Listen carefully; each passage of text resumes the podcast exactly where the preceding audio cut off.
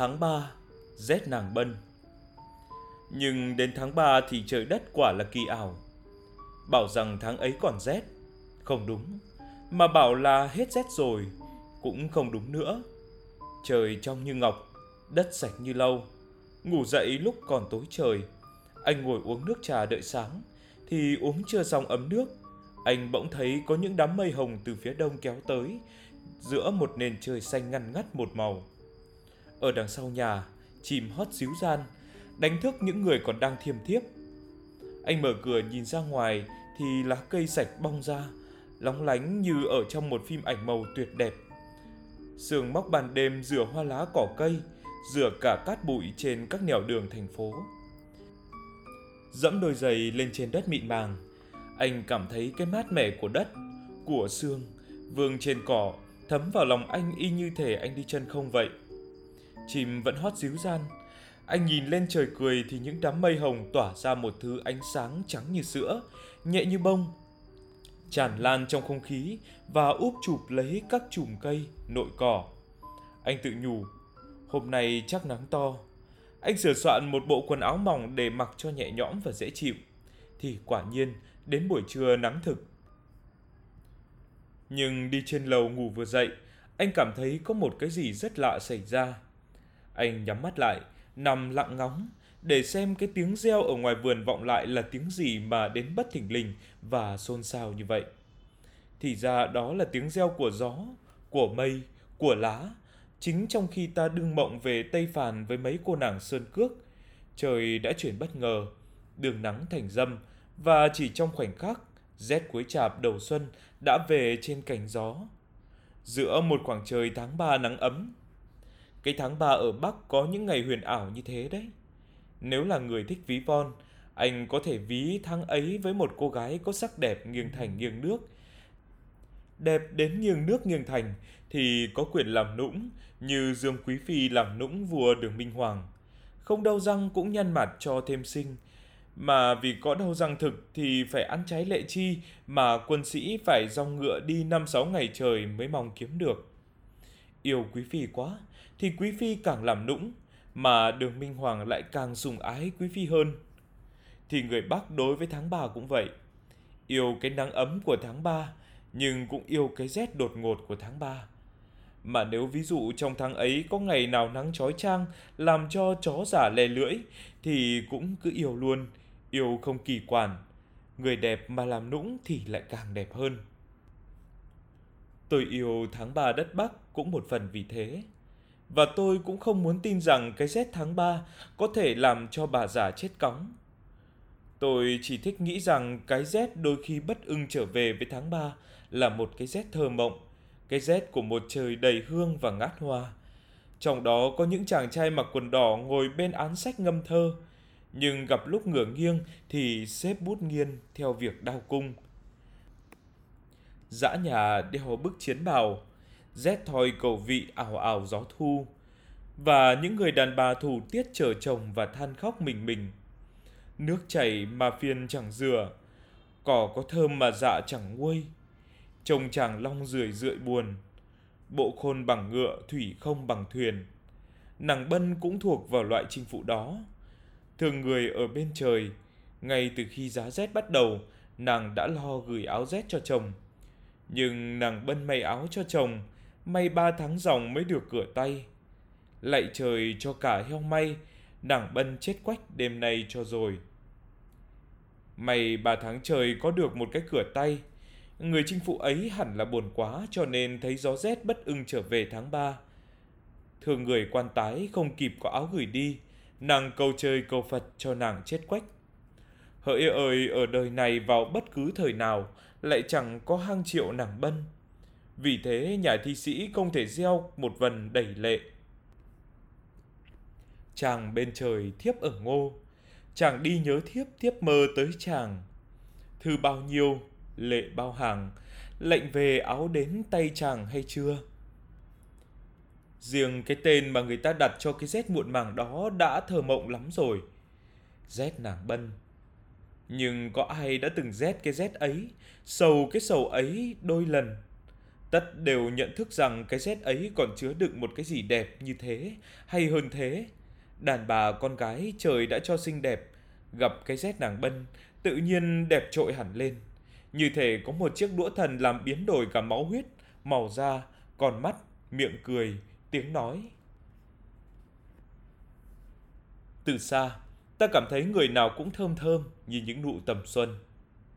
Vào tháng chạp, tháng riêng, tức là vào cái cữ rét đà, rét lộc, không khí có lúc hành hào khô ráo, làm cho má và môi người đẹp nẻ ra thành từng vết chân chim bé nhỏ. Đến cái rét này thì khác hẳn, tự nó đã đẹp và nên thơ.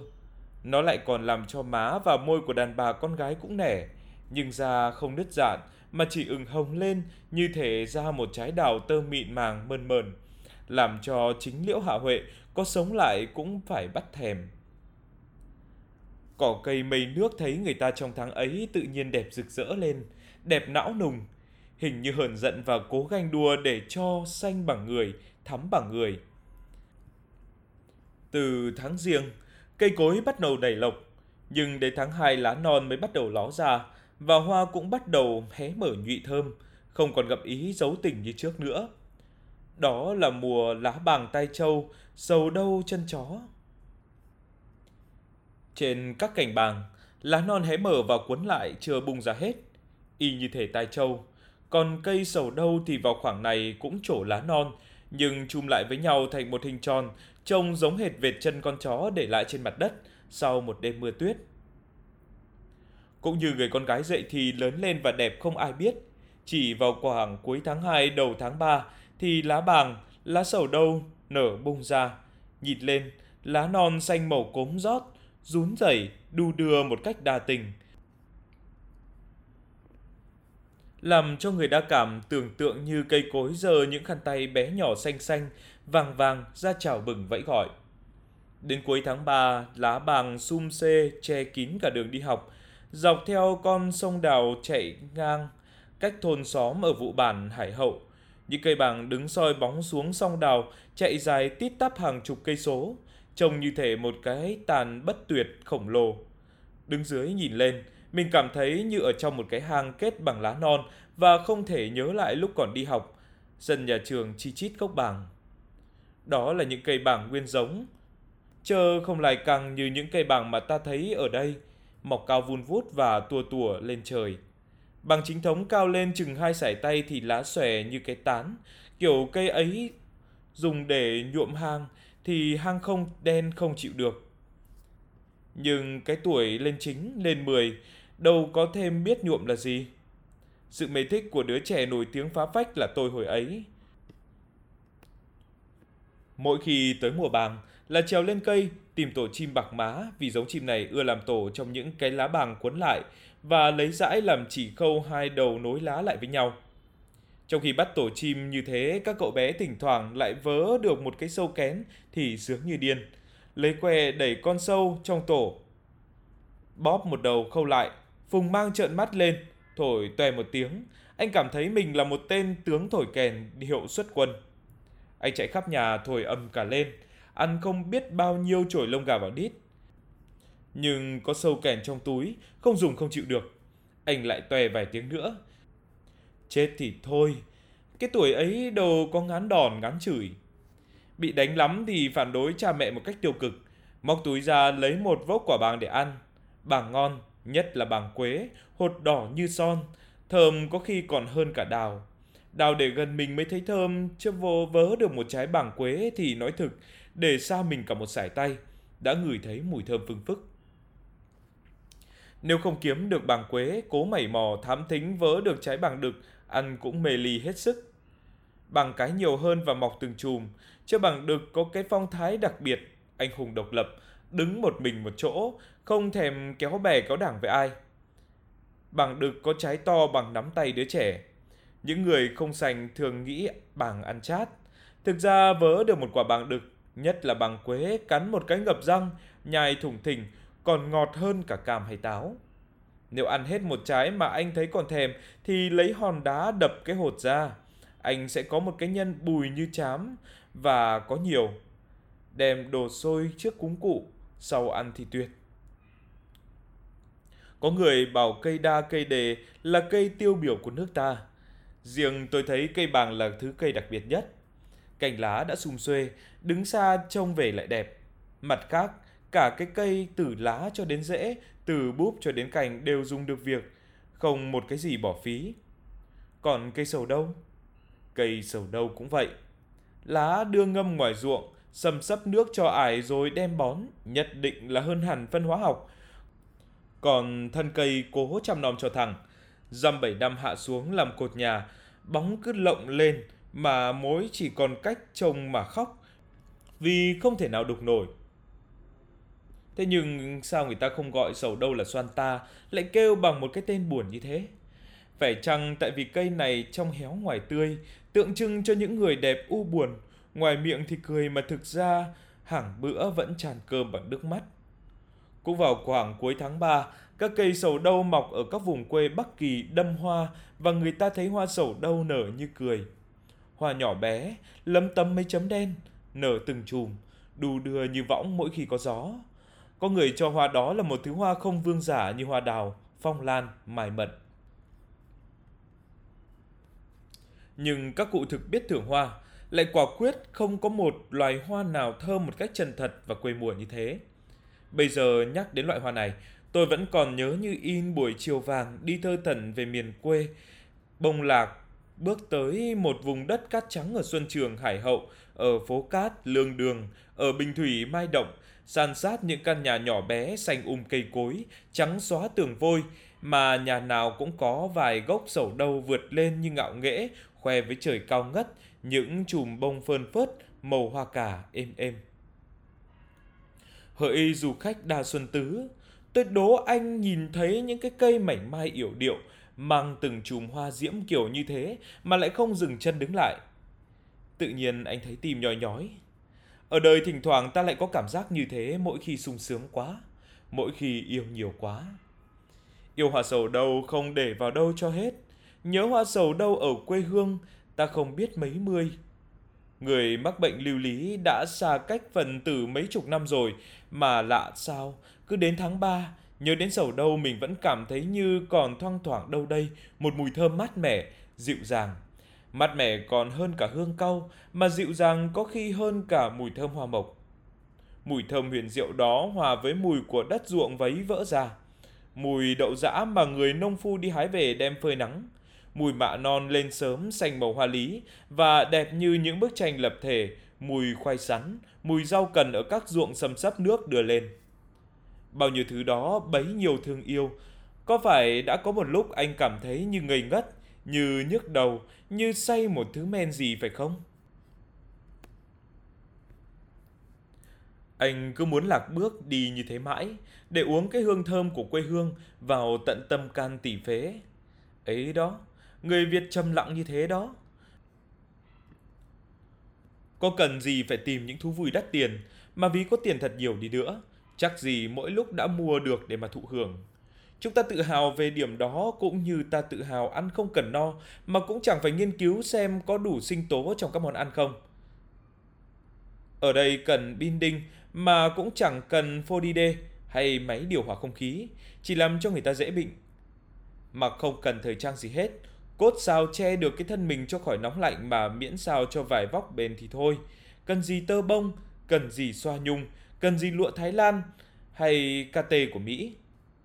Người Việt Nam chỉ cần một điều là yêu thương mọi người và không muốn cho ai ghét như bệnh dịch. Một lời chào hỏi đậm đà, một miệng cười niềm nở, một bữa cơm thanh đạm dọn vội vàng để mời người khách phương xa ăn đỡ lòng. Quy hóa biết bao nhiêu, tình tứ biết bao nhiêu, thương cảm biết bao nhiêu. Cần gì phải mâm cao cỗ đầy, cần gì phải rượu ngoại quốc ngon, chiều đãi viền đẹp, cần gì phải theo răm rắp nghi lễ giả dối, đen bảo là trắng, xấu bảo là tốt, dở bảo là ngon. Có ai đã từng dự những bữa tiệc ở những nhà hàng cao 10 tầng lầu, nuốt một cách khó khăn những món sakule giá hàng ngàn một đĩa, ăn những bánh ngọt đầy tú hụ hạnh nhân, đường, xăng ti và mứt. Tất cả đã thấy rằng nhiều khi ăn một bát phở xe đậu ban đêm ở ngoài đường lại ngon hơn uống một chén nước trà tươi thật nóng, rít một hơi thuốc lào thật say, lại thú hơn, rồi nhẩn nha thưởng thức một đĩa bánh chay hay nhấm nhót mấy cái bánh trôi làm thỏa mãn ông thần khẩu hơn. Giữa bầu không khí thơm ngát hương sầu đâu ấy, anh thử bảo người nhà hái về mấy ngọn rau cần đầu mùa, nấu một bát canh với tôm he mà ăn với chén cơm gạo vàng xem có phải anh thấy đúng in cái cảm giác đó không? Rau cần là một thứ rau rẻ tiền cấy trong ao, cứ đến giữa tháng 3 thì tốt lá giải rễ, nhổ lên ăn ngay thì ngọt lừ. Khó có thứ rau nào sánh kịp. Nếu nấu canh mãi chán, anh có thể xào rau cần với huyết heo bóp nhỏ, hay muốn cầu kỳ hơn một chút thì xào với lòng heo, thịt bò. Rau cần với cải bắp, cho một tí rau răm vào, muối sổi lấy ra, ăn với thịt đông hay kho tàu. Nó lạ miệng và có khi thú hơn cả dưa cải nữa. Nhưng ăn cháo ám mà không có rau cần thì hỏng. Y như thể là vào một khoảng vườn mà không có hoa, đi trong mùa xuân mà không thấy bướm. Tháng 3 mà không có những ao rau cần xanh ngăn ngắt, tươi hơn hớn thì không phải là tháng 3 Bắc Việt. Gió xuân mơn mởn cánh đảo, mưa xuân phấp phới trên ao rau cần. Ấy, đất nước này chỉ đẹp giản dị thế thôi, hiền lành thế thôi.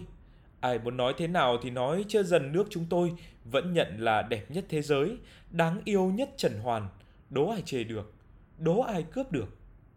Cha truyền con nối đời nọ qua đời kia đã truyền cho nhau nên từ bé mới ra đời cho đến bà lão sắp chết. Ai cũng lưu luyến quê hương và không nói ra lời mà ai cũng cảm thông cái đẹp mộc mạc thần tiên đó. Càng đẹp hơn nữa là những tháng ba làng nào cũng có hội hè đình đám. Đèn trăng lá kết dập trời, hương án, quạt cờ la liệt. Đó là mùa tế thần, tế thánh, mùa rước kiệu của cả Phật giáo lẫn Công giáo, mùa đánh cờ người, cờ bỏi, mùa rước sắc, mùa trọi gà, trọi cá. Nhưng quyến rũ nhất và đặc biệt nhất là những cuộc đấu vật ở Hà Lạng, Trả Lũ, Hoành Nha, mài Động. Bây giờ ngồi trong nhà cine chật hẹp ở cái xứ đáng yêu bốn mùa nắng chói, xem những tay sumo đấu phăng tờ rát, bẻ đầu, bẻ cổ, bẻ chân, bẻ tay nhau anh oách. Tôi thích mơ về một thủa thanh bình xưa cũ. Cứ vào khoảng tháng 3 thì lại đội một cái mũ dạ bẻ cụp, mặc trench coat, hút thuốc lá, còn bằng đơ, đi về mai động xem thi vật. Cái lối vật này đâu có dữ dội như lối vật tài ác quái quỷ của các võ sĩ mà ta thấy trên màn bạc. Bóp vào cái lớp phim gọi là thời sự dưới mục đề thể thao. Các đồ tranh giải không to béo như châu trương, người nhung nhúc thịt là thịt, nhưng to lớn trượng phu, cổ to bắp thịt nổi cùng mình. Đứng bái tổ bà ngỡ là thần rớt xuống trần hay là hách kiêu sống lại. Bây giờ tôi ngồi lại, những tay đồ ấy thực quả tôi không biết bắt đầu từ đâu và nói thế nào cho hết được cái mê say cảm phục của tôi hồi đó. Tôi chỉ biết rằng nếu tôi nhắm mắt lại đến tận bây giờ, tôi vẫn còn mường tượng được cái màu da đỏ như táo tàu của họ. Những bắp thịt ở tay, lúc thường mà chạy đi chạy lại như con chuột và cái bụng lép kẹp, cũng có những bắp thịt chạy dọc chạy ngang.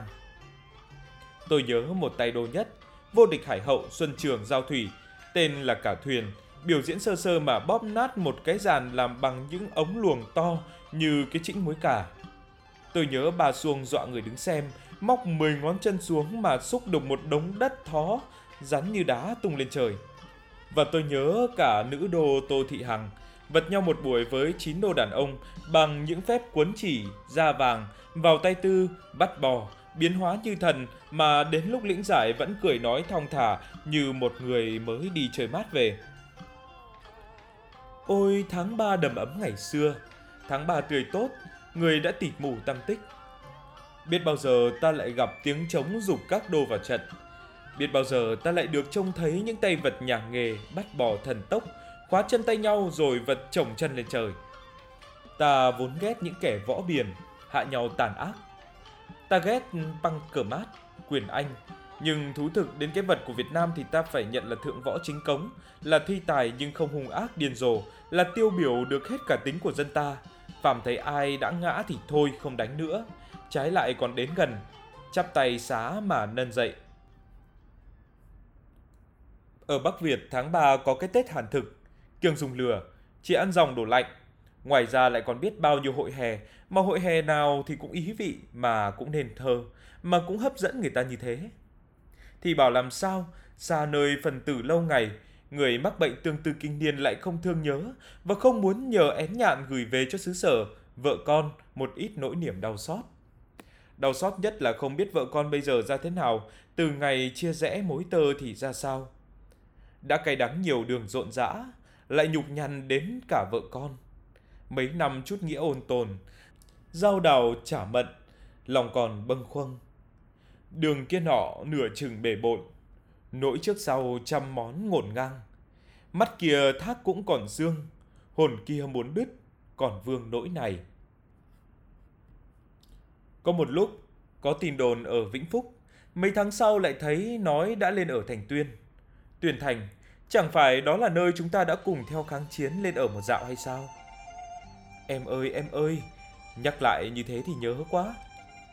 Nhớ cũng đúng cữ tháng 3 như thế này. Vạn năm đã xa xôi, chúng ta cùng nhịn đói đi xem tung còn mà bụng thấy no phải không quỳ. Dòng cô con gái chưa chồng, hội tung còn đến thấy lòng nao nao. Các cô gái chưa chồng thấy lòng nao nao, nhưng chúng ta thì thấy lòng rộn rã còn vui hơn cả trai thanh gái lịch người Thái, vận đủ các thứ quần áo mới, mang đủ các màu trói lọi lên người, đi tung còn để bói quẻ đầu năm. Thực ra từ tháng riêng trở đi, ở miền Thượng Du, trai gái người Thái đã bắt đầu tung còn rồi. Nhưng vui nhất là lúc tháng 3. Vì lúc đó là mùa hoa bướm đổ xuống bờ cỏ bụi cây, trai gái kéo nhau đi tung còn, hoa bướm rơi xuống đầy vai, đầy đầu, trông xa xa như thể là trời rắc confetti xuống mặt đất để chia sẻ nỗi vui của lớp người trẻ tuổi yêu nhau. Đứng xem trai gái tung những quả còn tròn bọc vải ngũ sắc, có đính cái đuôi dài lên những cái vòng tròn cặp giấy hồng điều, thấy họ dướn người, giơ tay lên trời. Anh còn nhớ chính em đã nói, trông họ đẹp như tiên vậy. Hội tung còn của người đồng bào thượng là một hội để cho trai thanh gái lịch gặp nhau, nói lên sự yêu thương, để cho anh con trai tỏ tình với cô gái và để cho cô con gái khoe sắc khoe tài với cậu con trai. Nhưng thực ra nó là một cuộc bói nhân duyên. Cô nào mà tung còn được trúng vòng nhiều thì sẽ gặp may, tốt mày xanh tóc. Cặp nào tung còn được điểm nhiều thì năm ấy sẽ được đẹp lứa vừa đôi. Tất cả đó là một cuộc bói như đầu năm ta bói tuồng hay bói kiều và có một vài cô người Thái da trắng như trứng gà bóc, mình đẹp như tượng vệ nữ thần. Quả quyết rằng bói như thế chúng lắm. Trăm lần họa chỉ sai có một hai. Ở Tuyên Thành bây giờ em có lần nào trở lại xem hội tung còn như ngày trước nữa không? Phải chi én nhạn biết nói tiếng người như trong chuyện thần tiên, thể nào ta cũng cậy chim, cậy cá nói nhỏ vào tai người yêu một câu thương nhớ và xin với nàng ghi dạ đừng quên. Người yêu ơi, nếu có dịp xem hội tung còn, em nhớ khâu còn và cũng tung thử vài hội xem sao nhé. Tung để bói xem, trời để cứ mênh mông thế này thì đôi ta biết có còn giữ được mối tình tư quy lúc bẻ cành liễu ở chân gò mà đỏ.